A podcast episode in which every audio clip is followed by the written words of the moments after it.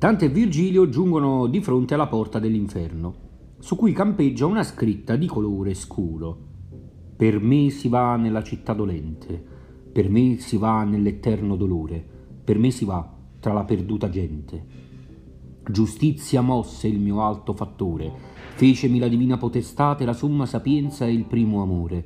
Dinanzi a me non fuor cose create se non eterne, io eterno duro lasciate ogni speranza, o voi che entrate.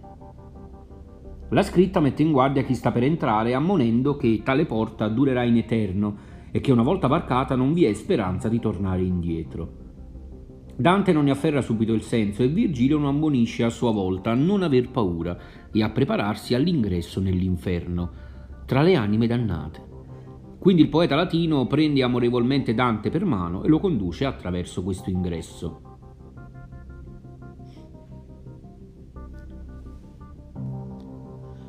In Inferno 8, versi 124-126, Virgilio spiega a Dante che la porta dell'inferno è ancora senza serrame, ovvi- ovvero priva di battenti, poiché Cristo trionfante la spezzò scendendo nel limbo per trarne fuori le anime dei patriarchi biblici. Una volta varcata la soglia, Dante sente un orribile miscuglio di urla, parole di ira, strane lingue che lo spingono a piangere in quel luogo buio e oscuro. Dante chiede a Virgilio chi emetta quegli orribili suoni e il maestro spiega che sono gli ignavi, le anime di coloro che non si schierarono né dalla parte del bene né di quella del male e che ora risiedono nel vestibolo dell'inferno. Costoro sono mescolati agli angeli che non si schierarono né con Dio né con Lucifero. Le anime degli ignavi sono tanto misere che secondo Virgilio non sono degne di essere guardate da Dante troppo a lungo. Dante vede che le anime corrono dietro un'insegna senza significato, che gira vorticosamente su se stessa. Formano una schiera infinita e tra esse Dante crede di riconoscere Papa Celestino V, colui che per viltà rinunciò al soglio pontificio. Si tratta al secolo di Pier da Morrone, un eremita che il 5 luglio 1294 fu eletto papa con il nome appunto di Celestino V Qual- eh, dopo qualche esitazione iniziale accettò, venendo poi consacrato vescovo dell'Aquila. In seguito rinunciò alla tiara soprattutto per le pressioni subite ad opera del cardinale Caetani, che gli succedette il 24 dicembre 1294 con il nome di Bonifacio VIII. Celestino fu da lui rinchiuso nel castello di Fumone, dove morì nel maggio del 1296. Dante lo pone con ogni probabilità tra gli ignavi ehm, indicandolo come appunto colui che fece per viltà del gran rifiuto, ehm, ma mm, poiché gli rimprovera di aver favorito con la rinuncia alla dignità pontificia l'ascesa al papato dell'odiato Bonifacio VIII, il grande nemico di Dante e artefice con le sue trame della vittoria dei Guelfi Neri a Firenze e dell'esilio politico di Dante. Il poeta dunque riconosce i peccatori come ignavi, che spiacquero tanto a Dio quanto ai suoi nemici. Essi sono puniti e tormentati da vespe e mosconi che gli fanno colare il sangue dal volto, il quale cade poi a terra mischiato alle loro lacrime e viene raccolto da vermi ripugnanti. Poco dopo i due poeti giungono nei pressi di un grande fiume, l'Acheronte, sulla cui sponda sono accalcate le anime dannate. Si tratta di uno dei quattro fiumi infernali che scorre tra l'antinferno e il limbo e che le anime dannate devono attraversare sulla barca di un traghettatore chiamato Caronte. La Caronte è presente nella mitologia classica come fiume dell'Ade, dove lo stesso Caronte ha il compito di traghettare le anime dei morti a esclusione degli insepolti. Virgilio lo descrive nel libro 6 dell'Eneide. Dante inserisce la descrizione del fiume nel canto terzo dell'inferno, dove si dice che i dannati si accalcano sulle sue rive, attendendo con impazienza per volontà divina di passare dall'altra parte. L'origine però del fiume Acheronte è spiegata da Virgilio nel canto 14, dove si afferma che esso nasce, come gli altri, dalle lacrime del vecchio di Creta, ossia una statua che raffigura appunto un vecchio che si trova sull'isola di Creta. Dante è ansioso di sapere da Virgilio chi siano quelle anime e cosa le renda in apparenza pronte a varcare il fiume, ma il maestro risponde che avrà tutte le risposte quando raggiungeranno appunto l'Acheronte.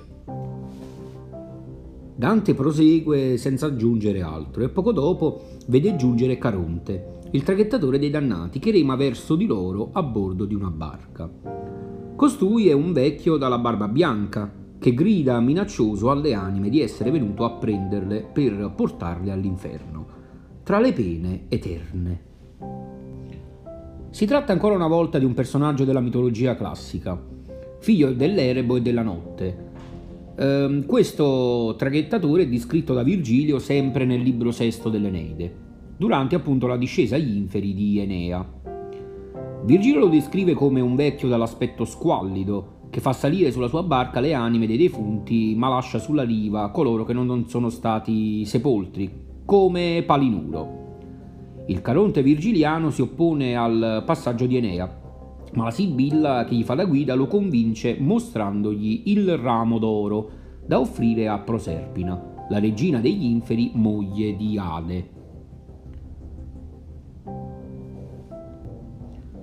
Pur rifacendosi alla descrizione virgiliana, Dante accentua i tratti demoniaci di questa figura e ne fa uno strumento della giustizia divina. Inoltre il Caronte dantesco traghetta solo le anime dannate, eh, mentre diverso trattamento è riservato alle anime salve destinate al purgatorio. Eh, costoro invece sono trasportati da un angelo nocchiero che le raccoglie alla foce del Tevere, su un lieve legno che lo stesso Caronte dice dovrà trasportare lo stesso Dante, predicendogli di fatti la salvezza. Il Caronte dantesco è un vecchio coperto di barba bianca, abbiamo detto, con gli occhi circondati da fiamme, che minaccia severi castighi ai dannati e li fa salire sulla barca percuotendoli e battendo col remo le anime che si adagiano sul fondo. Forse probabilmente.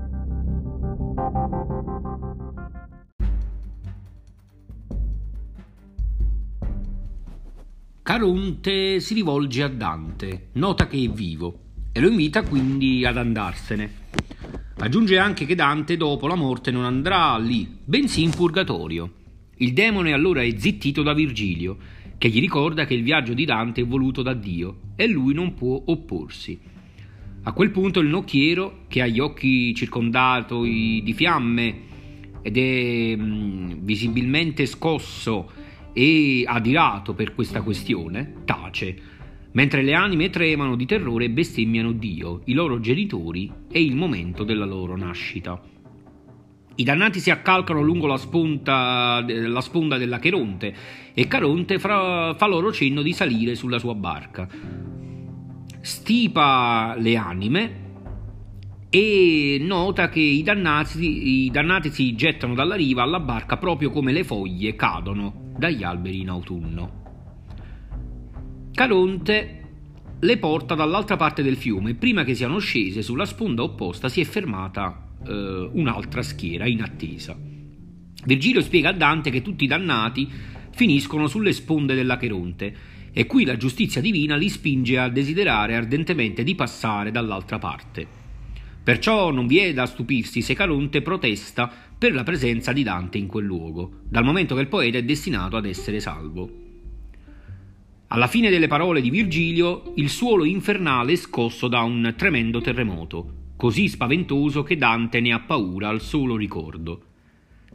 Si vede una luce rossastra, la quale fa perdere i sensi al poeta, il quale cade svenuto a terra.